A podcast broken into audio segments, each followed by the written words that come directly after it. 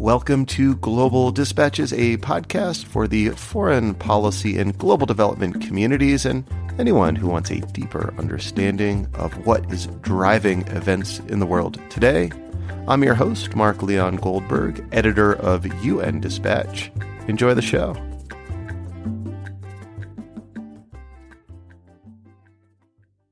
Every six to eight years, the United Nations Intergovernmental Panel on Climate Change, the IPCC, undertakes a massive review of the latest science around climate change. Right now, we are near the end of one of these cycles of scientific review. Because the work is so large in scope, the IPCC splits its findings into three reports covering different aspects of its work.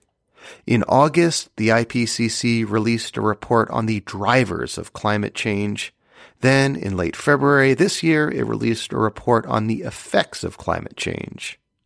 And on Monday, April 4th, it released its third report, this time focusing on the scientific consensus around what can be done to mitigate or prevent climate change.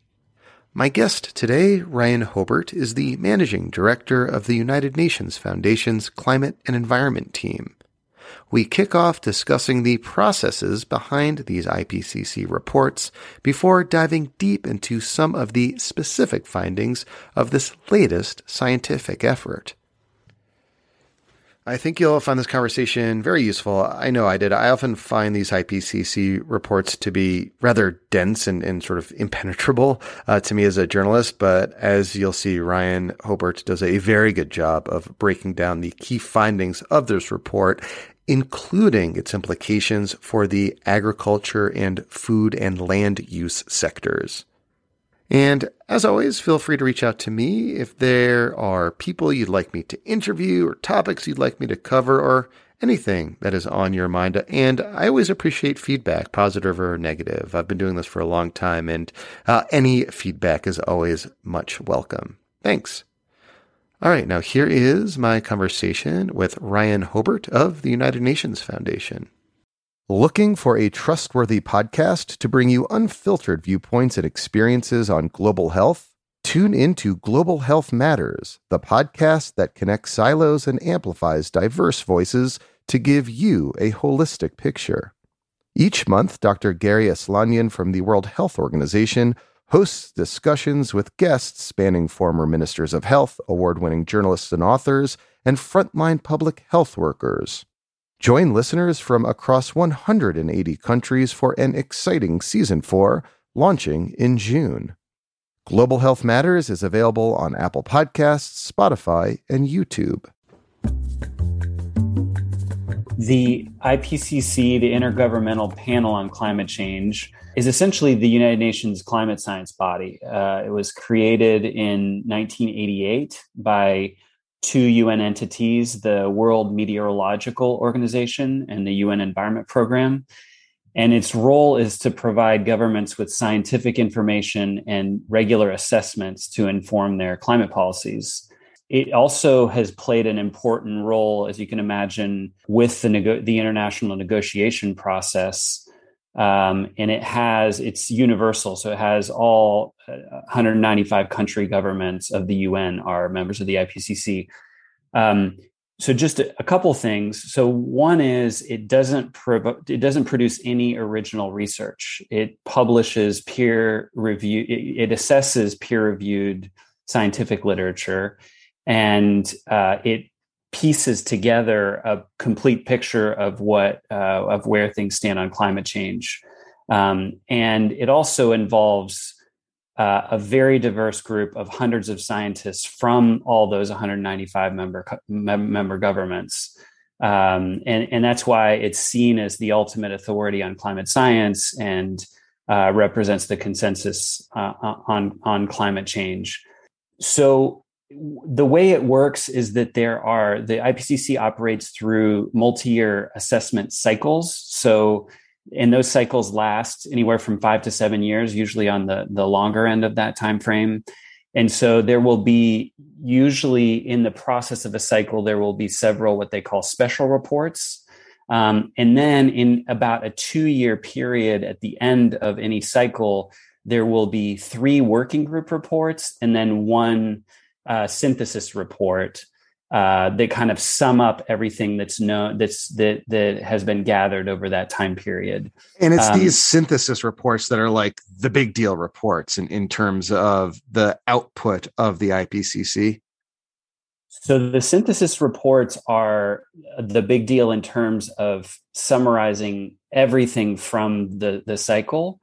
But the three working group reports themselves each have what's called a summary for policymaker makers. And those reports themselves are negotiated by governments based on the underlying science in the working group reports. So, just very quickly, so the, the three working group reports in, in this cycle, we had working group one that came out in August, and that's that was on the physical science basis of climate change. So, kind of the basic science. Working group two came out in late, late February, and it covered impacts, adaptation, and vulnerability. And then working group three just came out uh, just came out uh, earlier this week, um, and it covered mitigation, so the solutions aspect. But each of those working group reports have their own processes. Uh, their own technical leads, et cetera, and uh, and they each end in a week to two week negotiation among governments with the IPCC and the lead scientists. And again, we're, we're speaking just a couple of days after that working group three report was released. And I understand that, you know, it kind of came down to the wire in terms of uh, putting the sort of, you know, dots on the lowercase j's and crossing the t's uh, in terms of, of the summary for policymakers. Is that right? That's exactly right. So uh, it it it was the longest uh, negotiation. It went over by several days. In fact, it delayed the final press conference, which was supposed to be early in the morning U.S. time on Monday morning, and and and ended up happening later later in the day. Um, and it was largely because of political wrangling. I mean, in in uh, typically the IPCC, I mean, they're very clear about how they are not being politically prescriptive. Uh, they're providing the to- the assessment tools for governments to make their own policy decisions.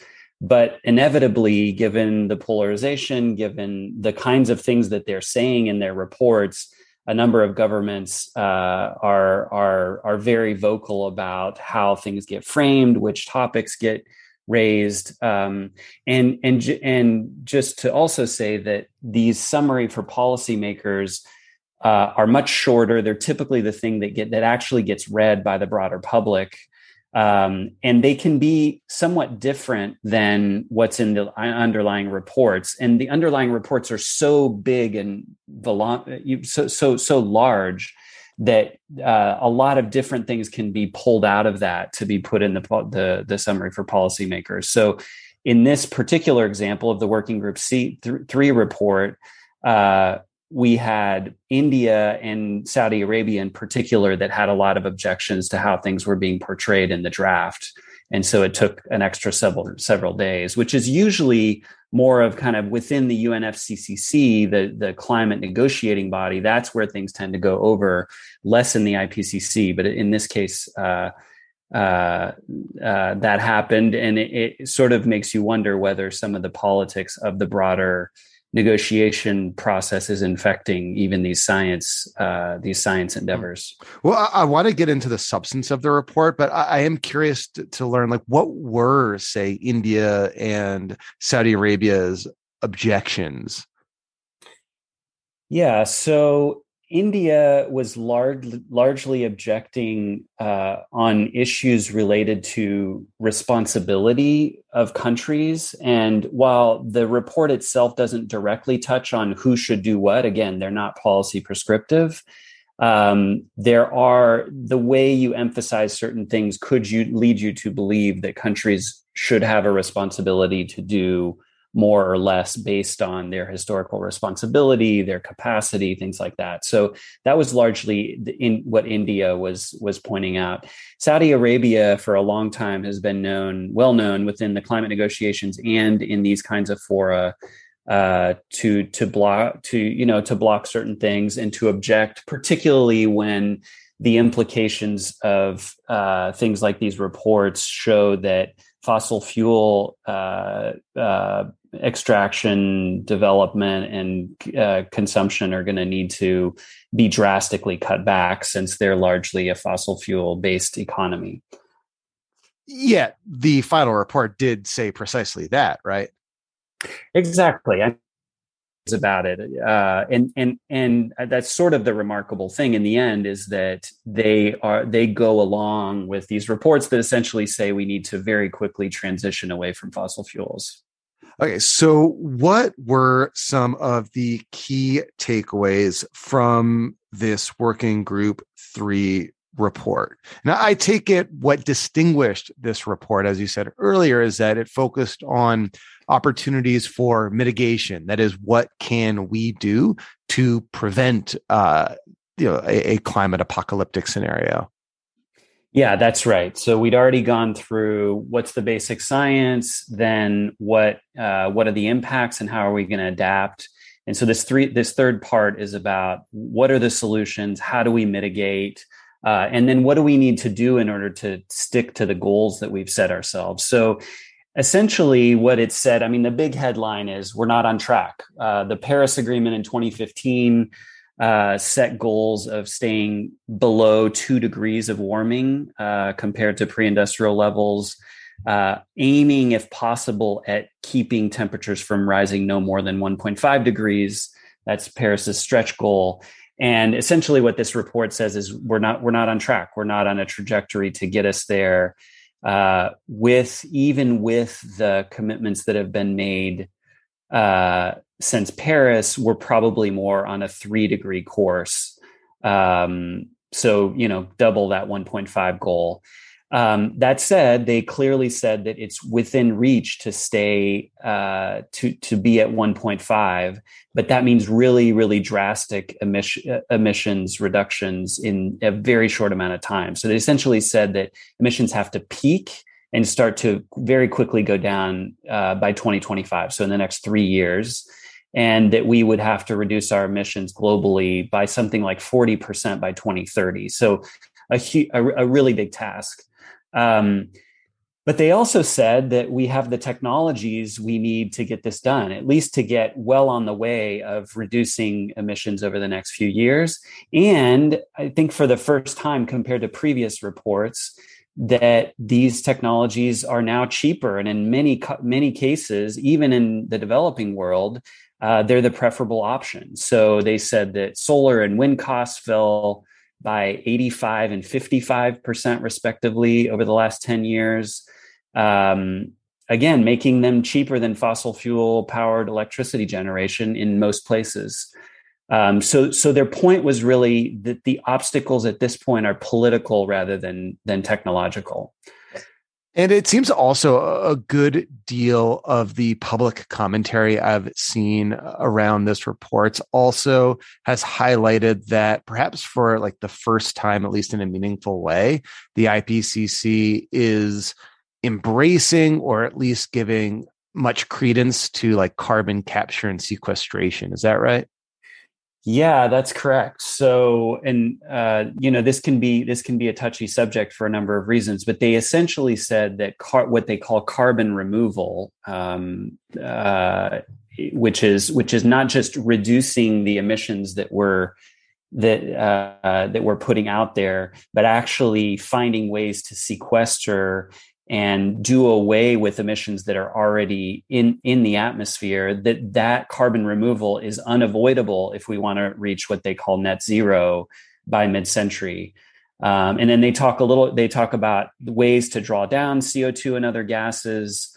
Um, uh, you know, obviously there's, uh, uh, you know, reversing deforestation, uh, but then there are also more technological approaches which involve what they call direct air capture, which is essentially taking carbon right out of the air. Uh, there are a number of other technologies, um, and they range from natural, you know, natural sinks, what they call sinks, uh, absorption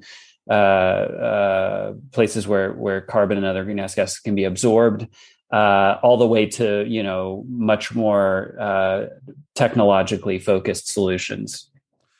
So you know, in addition to you know rapidly moving away from fossil fuels, uh, you know somehow embracing or advancing work and, progress on some of these other technologies like carbon capture and sequestration uh, another big focus of the report and i know your area of expertise is around how the agriculture sector and, and land use and food systems could be harnessed to uh, support global efforts to combat climate change what, did, what does the report say about that yeah, it's it's a really interesting question. So th- the report essentially says that between agriculture, forestry, and other l- types of land use, um, those together are contributing over a fifth of greenhouse gas emissions. Uh, they say twenty two percent, and then and then if you think about food systems, um, so slightly different way to conceive of it. So it's the agriculture, the production of food, transport, sales, and then the resulting waste of food consumption, that makes up about a third of greenhouse gas emissions. So either way you look at it, it's it's really huge. It's a it's a really big chunk.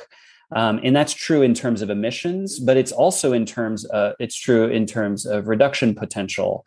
Um, and it makes very clear that the that that that agriculture and food and forestry have the potential to provide large scale greenhouse gas emissions reductions. Um, but they offer a number of caveats about how there's no one size fits all approach when it comes to addressing these emissions, uh, and, then, and that they need to be tailored at the local and uh, and in particular socioeconomic contexts.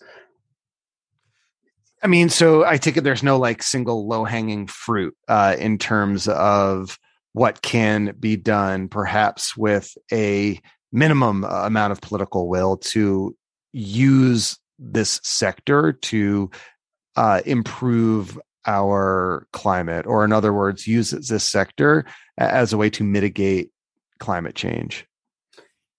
Yeah, I think there there are a lot of different uh, there are a lot of different solutions. I mean, they're the ones that are obvious and that we know of, and probably the first one there is preserving and restoring forests. Um, there are a number of reasons to do that, including biodiversity reasons, you know, microclimate reasons, etc.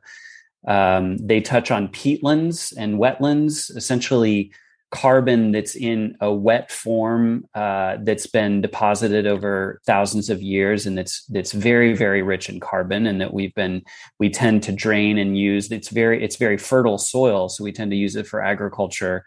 Um, but but but those are those are ticking time bombs in terms of of carbon um, but there are other other strategies, including so managing the soil uh, soil carbon, uh, whether it's in grasslands or in croplands. Um, agroforestry, which is a, an inter- intermixing of agriculture and forestry to provide um, shade and humidity uh, in in optimal ways. Uh, there are ways to improve rice cultivation, especially to reduce methane emissions. And then there's a whole piece around livestock and nutrient management on on farms. Um, and those are all those are all kind of the supply side um, solutions. And then there are demand side solutions that really are about diets, you know, moving away from animal product consumption and towards plants, as well as a, a whole piece that's to be done around food waste um, and the, the resulting methane emissions from uh, the about one third of all food that we waste uh, um, at the end at the end of the food chain. So I, I want to um, drill down a little bit on diet and, and food waste because to me that was like the most interesting part of of the report in terms of like things that actual individuals can do to support these broader efforts. A, a lot of discussion uh, around climate change to me at least seems and and appropriately so that these are decisions that like have to be made on on political levels. But you know a modest reduction in the consumption of of like cows seems to go like a long way in terms of reducing carbon emissions. Yeah absolutely. I mean red meat in particular is the is the big is the big one um, you get emissions. I mean, the the the emissions uh, from consuming that kind of diet is um, orders of magnitude higher than than than a than a, a plant based diet. Um, and that's both because so ru- cows are ruminants, and so they have a digestive system that makes it so that they emit methane, another really potent uh, greenhouse gas, over the course of their lives.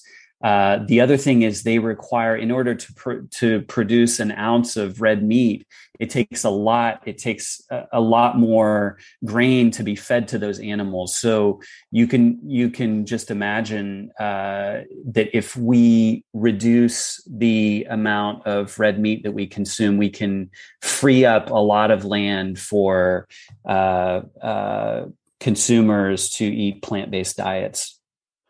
And uh, on food waste, could you define, I guess, what, what we mean by food waste and how food waste contributes, or what the report says about how food waste contributes to greenhouse gas emissions? Yeah, so there's there's essentially two parts to it. One is the losses uh, in in on the field, um, either because of pests or because um, crops stay out in the field too long or uh, uh, you know other issues before they get to uh, before they get to market. And then at the end of the chain there's the whole issue of food that's wasted because it's not consumed. It's perfectly good food but it just doesn't get eaten for various reasons. And that's where as you say mark uh, there are a lot of opportunities for individuals uh, to take responsibility for making sure that we eat the food that we purchase. And it's essentially, uh, you know, it's doubly bad to waste food because you're wasting all the carbon and greenhouse gases embedded in the production of that food. And then when that food goes to a landfill, it emits methane, which is a short term, uh, very potent, as I was saying, short term uh, greenhouse gas. So so it, it's ba- basically double points against food waste. So that's that's one of the areas where people can be much more conscientious about uh, not wasting, and that that can be that can be a really significant part of the solution. I mean, so lastly, you know, as you said, this is a report of scientists, though influenced by politics to to a certain degree.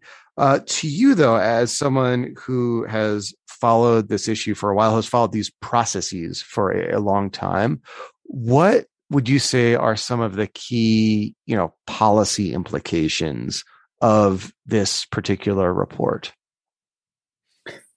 Yeah. So I think, I mean, going back to what I was saying earlier, the big one is that we have absolutely no time to lose and we have to make really big changes in a very short amount of time. And I think you have, for example, the Secretary General who makes that very clear in his pronouncements, and including in the fiery speech that he gave uh, at the press conference for uh, for the release of this this IPCC report. I saw that, uh, and it was fiery.